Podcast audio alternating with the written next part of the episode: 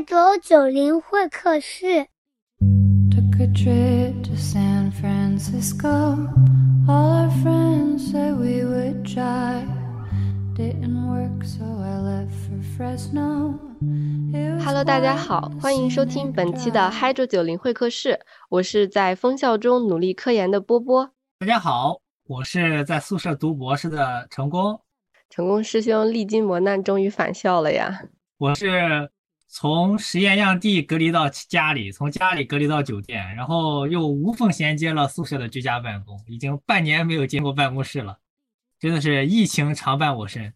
是的，那与今年冬天防疫工作一同进行的，还有2023届毕业生的求职之路。前几天呢，我看到《人物》杂志发布了一份数据：2022年中国应届大学毕业生人数首次突破千万。而二零二三年这个数字将继续增加，预计达到一千一百五十八万人次。同时呢，在刚刚结束的二零二三年国考首日报名的人数呢，也超过了十七万人次。与寒潮一起来临的，还有当代毕业生的求职困境，各种各样的面试方式，越来越多的优秀竞争者，使得我们的求职季变得拖沓又漫长。在秋招、考研、考公、申博，再加上毕业论文的紧迫推进下，我们懵懵懂懂的开始求学，最终也在一片慌乱和迷茫中投入难度更大的求职浪潮中。如果你正在经历或者即将经历这段充满挑战的求职之路的话呢，本期 Hydro 九零会客室邀请到了已经踏过求职这座独木桥，顺利上岸的两位嘉宾。和我们一起来探讨九零所面临的求职困境与焦虑。希望本期节目能在艰难的日子里让你拥有一丝喘息的空间，接着再努力，再战斗。主持人、听众朋友们，大家晚上好，我是小刘，是二二年毕业于北京师范大学水科学研究院水利工程专业嘛。我研究生期间主要是研究地下水数值模拟方向，目前呢是在一家设计院从事城市应急安全信息化相关的工作。大家好，我是小邵，呃，毕业于中国科院大学，然后做的研究方向是生态水文，目前就职于部委单位。好，欢迎大家。我知道在过去的几年当中，大家的求职好像一直都非常非常的不顺利，每天都接触到的大部分关于求职的信息都是比较负面。两位在在自己的求职的一个过程当中是比较顺利呢，还是？也是遇到了一些困难。我简单说一下吧，就是也确实哈，就现在整个大环境也不太好嘛。你像任正非也说，就是要把寒气传递到每一个人嘛。然后我们现在也确实在这个寒冬感受到了这个寒气哈。也确实，当时找工作的时候会遇到一些问题，你像大家也是实习啊、面试啊，都是还有各种考试啊，也是在不断往后推。那这个也非常考验大家的心态吧。然后我当时也是，就是找工作的时候，也是投简历嘛，也是投了很多家，但是连回复都没有嘛。然后确实也是说会有点怀疑自己，说能力是不是不行啊？这种，对。但你也不能这样一直郁闷下去，毕竟解决不了问题，是吧？就反正郁闷的时候，就和同学们一块聊一聊啊，大家搞点烧烤啥的，一起乐呵乐呵，聊呀，也就相对是交流一下心得嘛。调剂一下自己的心态吧，就是。哎，那小刘是比较接受到那个 offer 是比较早的吗？我可能是十二月底的时候，就是已经递交了三方了，应该是比较早的。啊，那你之前有准备过像国考、公考这些吗？还是说直接就？呃，你要说没准备考公，那也是不可能的嘛，那肯定也是大家都是向这个里面卷嘛，对吧？就当时也是准备了一下，像国考啊，然后京考啊，还有自己家乡的一些公务员考试啊，但是可能就是准备的不是特别多，因为我嘛，就是还是对这个水利这个专业哈爱的比较深沉，就不是特别想放弃这个专业哈。你像我地学这个专业，差不多学了七年了，那也是差不多从出生啊到现在，差不多三分之一的时间都是在和这个专业打交道，也是有很深的感情嘛。那七年之痒啊，这么多年坚持下来，自己对这个专业也算是比较感兴趣，所以找工作主要还是以找本专业工作为主。那公务员这个其实就相当于是顺带的，随大流嘛，就是大家都考，就自己也报名啊，跟着也复习了一下，但主要我可能还是以这个找本专业的工作为主。小刘，你在那个整个找工作的这个过程当中，是有一个大的一个方向的，还是想做水利相关的啊，东西？对，对，主要还是想从事本专业的工作嘛。那小邵呢？正好我们两个还是一个对立面儿，两个人 差异比较大。因为我刚听到他是十二月份儿就确定了工作，我大概应该是在就第二年的四月、五月都春招都已经快结束的时候，我才最终选择了自己的 offer。我的这个规划也是做的比较长，因为结合自身的这种学科来说，能够去到企业的机会其实不是特别多。那主要考虑的就是体制内的这样一个方向。那体制内的方向不可避免的，就像我们说的国考、省考、选调、人才引进等等这一系列的吧。那它的这个周期是很长的。那我准备的也比较久，就大概是在二一年的四五月份就开始准备这个当时的十二月的国考。就中间这个过程可能准备了大概有个半年，因为国考或者说省考它的考试时间是比较拖后的，它可能是在春季。那整个秋季我也是没闲着，也投了很多企业，但是因为可能专业不是特别符合，或者是个人能力等等这些问题吧，也都没有拿到特别好的 offer，也是比较焦虑的。我直到十二月才拿到了第一份这个 offer，是一个国企的，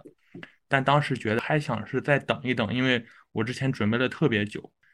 所以我就在来年考了很多个地方，呃，比如山东省的、江苏省的、浙江的等等，就考了。呃，很很多地市的这种省考也好，选调也好，也拿到了一些 offer，还有这种人才引进，还有这个我目前的这份工作，就是这个部委的工作，也是通过考试这样一个途径，就是行测申论，最后拿到了这样一个面试的机会。而到了我取舍的时候，这这已经到了大概四五月份了，当时手里摆了有四五个 offer，就是为什么选择这个工作，这个契机可能主要还是他他可能待遇并不是最好的。但可能他的起点比较高，读了这么多年的书，然后第一份工作，我可能更想对，可能格局更高一点，然后视野更宽一点，对，就想再看看这样一个世界。所以我的这样一个求职历程就是比较漫长，然后比较坎坷，就中间有很长一段时间是没有零 offer 的，哦，不过也比较幸运吧，在最后的时候也拿到几个 offer，然后从中选择了一个目前来说自己还比较满意的。对这个，刚刚小刘也在说，寒冬之下，这个寒冬之下，冷风是吹到了几乎每一个人的，尤其是小邵，你在这整整一年的时间当中，心态有没有发生过什么样的变化呢？尤其是比如说，我你从二一年的五六月份开始准备，到十二月份这么漫长的一个时间段内，就和我们当时高考一样，就是花了更长的时间去准备最终的一个考试。就你在这个过程当中有没有想到过什么？哎呀，放弃算了，就这样吧之类的这种东西。对，你说的很对，就有无数个时刻会想到这样放弃，因为不光是零 offer 带给自己对自身能力的这种否定，就这种心态上的打击，你还要忙着科研，忙着毕业，然后其实每天要收集这些信息，就是无论从公众号上也好，从从哪里也好，整个网络上去搜寻。也很耗费心力，又觉得自己没有结果的时候很憔悴。不过，不过后来想了想，就是我我自己有这样一个观点，嗯，人生很很漫长。如果从大概大家能活到八十岁、九十岁这样一个年龄跨度，但是它决定你个人命运的时候，它只有几个关键的节点。就比如说咱们的高考，比如说考研也好，转专业也好，然后我觉得就业就是。它又是这样一个节点，它很考验你的这种耐心。我我当时就这么安慰自己，我说自己就花半年一年的时间，这个付出努力，很有可能未来我能收获到就是呃与之不相不成正比的这种收获吧。我我自己抱着这么一个信念，所以让我自己能够坚持下来。对，确实是对于一个普通人来说的话，极有可能是一个逆天改命的机会，会让你看到一个。不一样的世界，因为我感觉现在的这个疫情形势下，大家在找工作的话，好像更多人会去选择体制内，或者说大家都一窝蜂的国考央选。当时大家对这个有什么执念吗？就比如说我一定要找一个铁饭碗工作。我觉得我对体制内比较有执念，可能是因为体制内对我来说它和我的专业贴合度是比较高的。然后我去到其他方向，我的所谓的优势就会小很多。所以说，整个一年执念比较深。然后对于整个社会来说的话，体制内的工作它末位淘汰这种概念存在是比较少的，就是大家相对比较稳定。但就我入职这段时间来说，我觉得“卷”这个词也是存在于体制内的，大家也是很忙碌的，也在一直不断的付付出。可能没有大家想象当中考上体制内，那就意味着生活一切都顺利，也也倒并不是。有点类似围城的感觉吧？那在国嗯央企呢？央企有这样的感觉吗？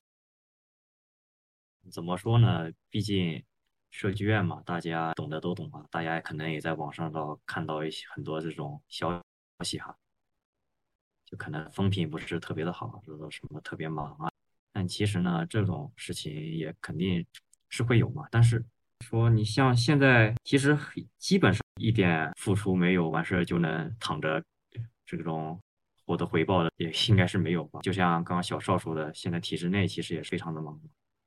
所以说还是平衡好工作和生活吧，不要说整个人都完全陷入到自己的工作中去，就还是要有一点自己的私人时间，这样我感觉就挺好的。反正目前我的工作应该能够做到这种工作和生活的上的一个平衡，就对我来说哈。哎，那小刘有感觉自己在求职设计院的过程当中，他这个竞争会比较激烈吗？那肯定也是会有点竞争，就不单是设计院哈，就啊大概讲一下吧，就是咱们水利专业这个就业方向啊，大概是像有甲方单位，比如像三峡、阳江啊这些单位，剩下就是乙方像设计院呀、施工单位这些地方。对，那像甲方那边相对会比较高，像三峡他们都可能是。面试要求可能甚至要清北这种级别的应届生，但是然后到设计院这种，其实它还是也是有一定的门槛。像我们院的话，它可能是要求研究生起步，对，也是会有一些门槛要求在这里。那像现在有些央企、国企呢，还会有一些硬性条件吧，就反正是有一定的门槛的。那么想能够达到这个门槛的话，那肯定绝非善类吧，对吧？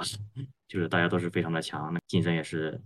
非常的激烈，包括现在也是有个二面、三面，可能最后才能拿到一个 offer，然后最中间筛人也是筛的比较严重吧。啊，那我感觉在这个过程里面比较考验我们的心态哈，因为我感觉就是我们在这个阶段不止找工作一个事情，毕业论文也比较重要。对对，但那我比较幸运哈，我的老师没有给我太多的科研压力，所以我的毕业论文完成的比较早。哦。主要是你找拿到 offer 的时间也比较早了，对，后面相对会轻松一点嘛。是的，其实我们虽然说小学课做的不一样，但是大学课其实还是方向比较相似的哈。像我们这个行业里面，大家现在选择就业的方向大概有哪些呢？那我先简单说一下吧，就像刚刚说的，像就分三个嘛，甲方啊，然后乙方，然后还有公务员，其实也算甲方。如果是想去专业内的话，你像甲方有这个三峡、阳江啊这些单位。这都是大型央企嘛，平台也大，剩下就是一些设计院、施工单位。像设计院的话，水利专业的有这个什么电建七大院，然后还有能建下面也有很多设计院，包括中建、中铁下面也有不少。然后施工单位的话，主要就是中建呀、电建呀，下面有各个工程局，比如说中建一局、三局、五局这种。然后剩下的就是是公务员、事业编，像包括是各个地方水利局啊这些。那至于专业外的，那也有不少同学是去银行啊，主要就是这些方向吧。嗯，我我我我觉得小刘说的都很全面了。然后我有一点补充，就是我在投简历的时候，嗯，我感觉到现在交叉或者做一些复合的东西也挺有意思的。就比如咱们学的可能是水文也好，生态也好，可以和其他一些学科通过自学稍微掌握一些背景知识，比如说。呃，现在有一些这种投资顾问，或者是这种咨询公司，咱们可以去做这样一一些工作。还有可能是一些比较小型的企业，不一定是做自己本专业的事情吧，也挺有意思的。我觉得，对我也了解到，就是嗯，尤其是近几年，碳中和因为相关的评估、交易之类的相关产业也越来越多，越来越繁荣。呃，就是我们这些整个的地学学科吧，有很多人都去了一些比较大的一些咨询公司做相方面的一些咨询工作，也还挺不错的。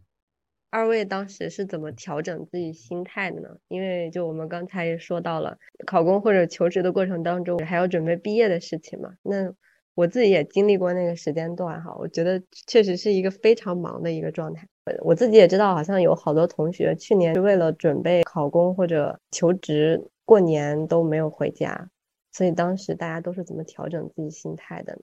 这个的话，我觉得可能还是多交流吧。你像我们院比较小嘛。大家关系也比较好，这个时候大家都会很焦虑，所以我们会一起约个时间呀，大家一起来，一群人一起聚一聚，就在宿舍点外卖搞烧烤，大家一起聊一聊，唠一唠，就也吐槽一下嘛，可能遇到什么事情，顺便交流一下心得。然后包括现你像现在工作之后，我们 同学之间也会时不时开个线上会议，来聊一聊工作生活上的事情，也算是排解一下压力嘛。然后我个人的话是比较喜欢打羽毛球嘛。每周可能去运动那么几回，也是算是发泄一下嘛，不要让自己一直陷在郁闷当中。就是事情就是这么个事情了，你必须得过这一关。对，没办法，因为必须你得，要不然那不能一直陷在这地方呀，不能停止不动啊。对，反正都得过了这个路，反正不管它是水泥地面还是现在已经下了雨的土路，你都得走了，一定要彻底接受这个事实，可能心态会好一点。莫听风云打叶声，何妨一笑且徐行。对，而且有一个事情是肯定的，就是你一定会走过去的，不管你是怎么走过去，但你肯定会过去的。这个就像我之前一位老师就跟我说，你碰上这点事情，在你整个漫长的人生中，其实就是真就是微不足道，说这个事情怎怎么都会过去的。对的，对。而且 我觉得小时候在在找工作。那段时间还出野外了，还在野外被迫，也不算被迫吧，算是被迫吧，待了好长时间。我刚刚听成功聊，我感觉你是不是偷摸着找过工作呀？你你对这个心态，对这个人性拿捏的很好。因为我的求职过程太漫长了，中间发生了各种各，还有各种各样的事情，然后无论身体、心理，调整好自己心态，我觉得有一点特别关键，就是。认清自我吧，因为刚刚波波提到外界环境、舆论、内部的个人的压力，就比如说，呃，就大家都应该有那种毕业生的就业群，群里面就会有人说：“老师，我找到 offer 了，什么把那个报到证给我报一下。”每天群里都会有这种消息，这种时候你就好像每天早上醒过来，你拿开手机点开一看，OK，有一个幸运儿上岸了，然后你就是那个没上岸，有这种感觉，所以就要。就是坚定坚定自己，就不要被外界的这种别人找到工作也好，或者是别人在说什么也好，就呃努力做自己的啊，我觉得这这点还挺重要的，还是自己的，越往后越是，我感觉这句话。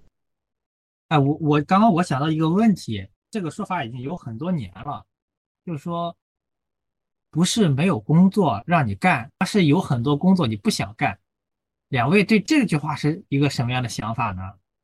对对对，因为大家现在的学历都比较高，或者是学习的时间比较长嘛，然后觉得自己应该会有更好的工作，这也算是一种自信，但无形当中也限制了自己，也会觉得一些小公司算了，我投什么简历，这种公司 我不应该去，还是要及时调整嘛。我觉得有的时候可以啊，哎，感觉有点不是很道德，就是一些这种小的公司，你可以去投一投，然后。你你这样你会去得到他们的面试机会，通过这种面试机会，你可以提高自己，同时你也可能有机会拿到这样的 offer，通过这种 offer，你还能提升自己的自信心。所以说，肯定是有工作提供给大家的，大家只不过可能暂时不是特别想要，但大家也可以去试一试，还是可以提高自己。我觉得大家现在。都在说，我们找工作的地方叫人才市场，有市场就有交易，就会有出价有报价。觉得这个找工作的过程，可能在一定程度上也是给自己一个评级的过程吧。虽然它不像之前一些考试有一个很明确的卷面分数，你过去这几年你可能学学习努力程度是什么样的，你是八十分、六十分、四十分，可能。在人才市场上，可能就是对方给的一个工作的机会，或者对方给的一个待遇阶段、一个层次。我没有找过工作，但是我猜的，我个人的感觉，我们可以对自己有一个很高的要求，算是要求，也算是期望。但是你要知道，我这一个人放在这里，对方愿意给多少？是的，就这种动动态调整。对对，对自己的评价，对自己的这种认知更清晰一点，可以。是的，我觉得现在就是找工作的话，其实更像我们认清自己，就是接受现实这样的一个过程。对，是一个买买方市场。对，可能就是你到时候发现，好像不是我想干啥就能干啥的那种。嗯，对。我感觉和这个主题特别切合，嗯，叫感知外界变化与自己达成和解，就是和解过程，对对吧？对对对对对，就是通过外界变化改变自己的一个对自己的一个定位，嗯，然后让你知道一些事情不是你说了你说啥就是啥的。我觉得走上就业市场，可能你要经历的就是。就是听了二位的这个经历，我感觉你要经历的就是一个非常，怎么说呢？可能对大多数啊，我们现在的求职学生，因为我们一直都在学校里嘛，然后感觉家里面给我们提供的也是比较好的环境，然后社会给我们社会和学校给我们提供的也是比较好的一个学习环境，所以我们在这个阶段里面就难免会未来的一些。比较高的期待和想象，但是你真正走到这个求职的过程当中，你会发现，哎，好像真的是，也可能是我没有那么优秀，也可能是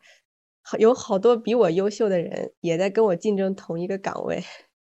就这么想还蛮残酷的感觉。就是我们原来受到的保护太多了，对，所以就。我觉得刚才大家说的特别好，一定要知道自己的这个，嗯，在哪儿，一定要知道自己是哪一个程度、哪一个等级。这样的话，可能对于你找工作，嗯，过程当中会对自己的心态有一个更好的调整吧，不会积攒太多失望。对，有一些东西就是你得不到的，但是我们不能不去为之努力。是我感觉今天我们两位嘉宾都是属于比较乐观的那种性格哈，所以上岸了是不是？对，对我感觉找到了，嗯，找到了，找到了。我感觉好多人，因为我之前跟我的一个师弟聊天嘛，然后他就在那边说，嗯，一直都没有回音，但是我。我现在就是比较那个残酷的，就想告诉他，我说好多人可能到了四月份、五月份还没有，你现在才刚刚开始。所以在这个，嗯，在他正在经历，就跟我们之之前聊那个 gap year 一样，就是在他经历的这个过程当中，他肯定是一个痛苦的，就是你在刷新你认知的过程中，你肯定是痛苦的，你。可能会有很多对自我的一些否定跟怀疑，对，但是我觉得这是一个很正常的事情。我们在很多阶段都会遇到这种这种事情的。我最近还还还看到一个挺好的话，就是我们现在有很多的外界都在给我们传输一种，就是我要活得像自我，我要活得快乐。但是快乐、乐观，它本身是只是你生活当中的一部分。如果你把追求快乐当成你的一个人生追求的话，那你一定是不快乐的。真正的追求的一个快乐，应该是你在酸甜苦辣、焦虑、悲伤所有的过程当中，找到他那个快乐的点，然后你就会让整个呃这一个较长的时间尺度之内，感受到一个幸福跟快乐。完了，我没说明白，我没有没有想好怎么表达。你你像一个学哲学的你，你你这个不仅不仅是求职过程的调整心态了，你这是人生的心态了，就都一样嘛。我觉得其实你想想，你看我们这个求职过程，其实和我们什么高考呀之类的都差不多，都是努力就完事儿了呀。对，你看跳出舒适圈。对，我觉得。呃，之所以我们现在就找工作或者是在干很多事情上杂念比较多，一部分原因可能归结于我们看了太多。想了太多，不像高考那个时候那么单纯，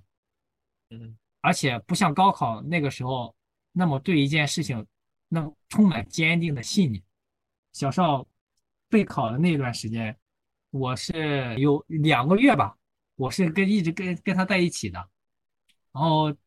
我能看到他对这件事情的一个努力的程度，每天都在都在学习，哎呦我天，让我非常 感动，好吧？还是要相信自己。是的，哎，我当时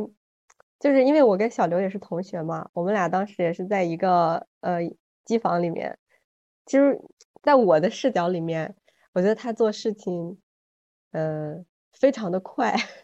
不管是写论文也很快，然后呃找工作也非常的快，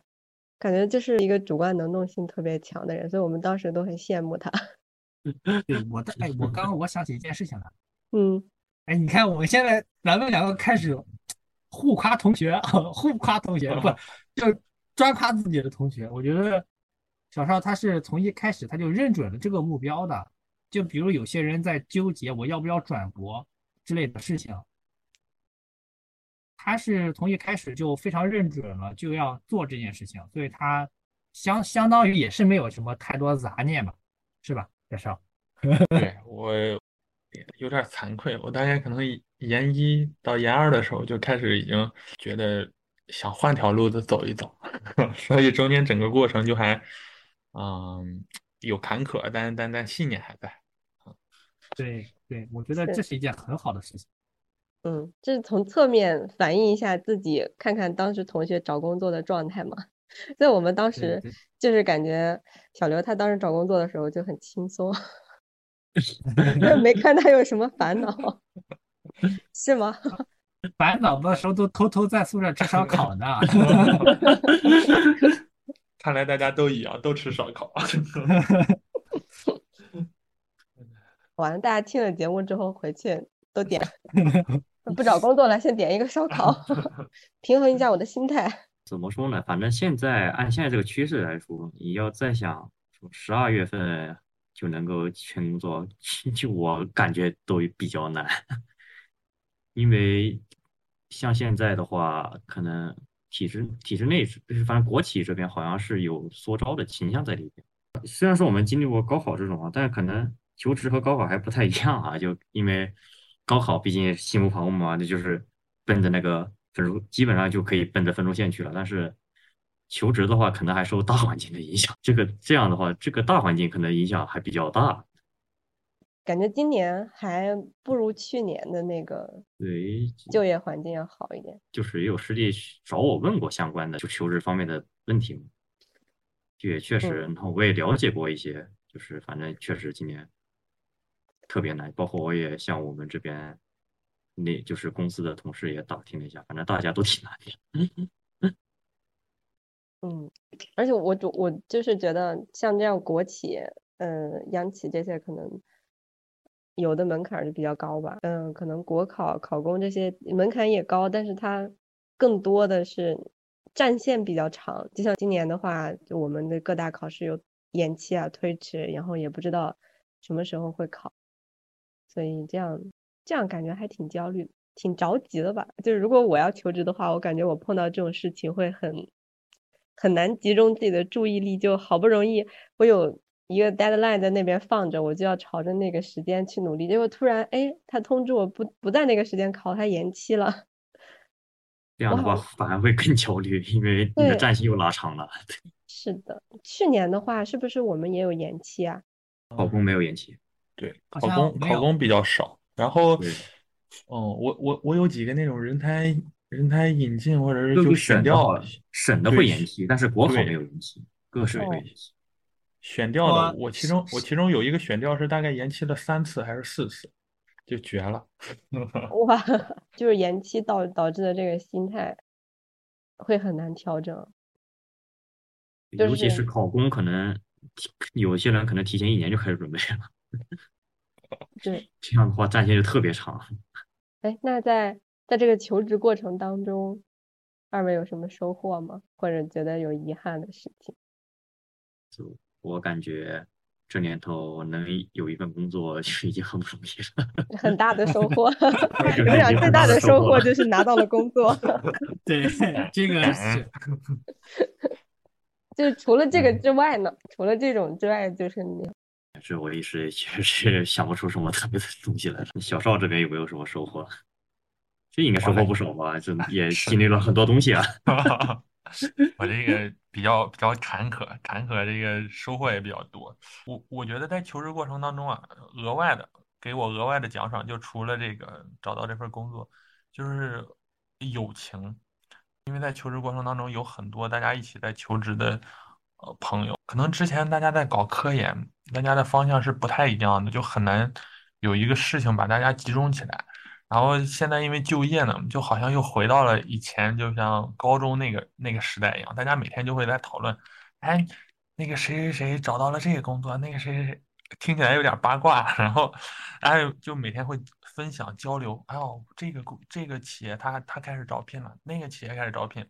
还有就是比如面试的时候，因为这个呃条件限制嘛，大家都是在就是线上面试居多，那相应的比如这个场地，咱们去哪儿呀？这个服装怎么怎么办呀？大家都会互相帮忙，互相掩护。就哎，这个这这个办公室我帮你站着，这个我在门口等着，就不让别人进去。什么衣服我借你，我我觉得这样还挺暖心的。就大家共同在经历这个事情。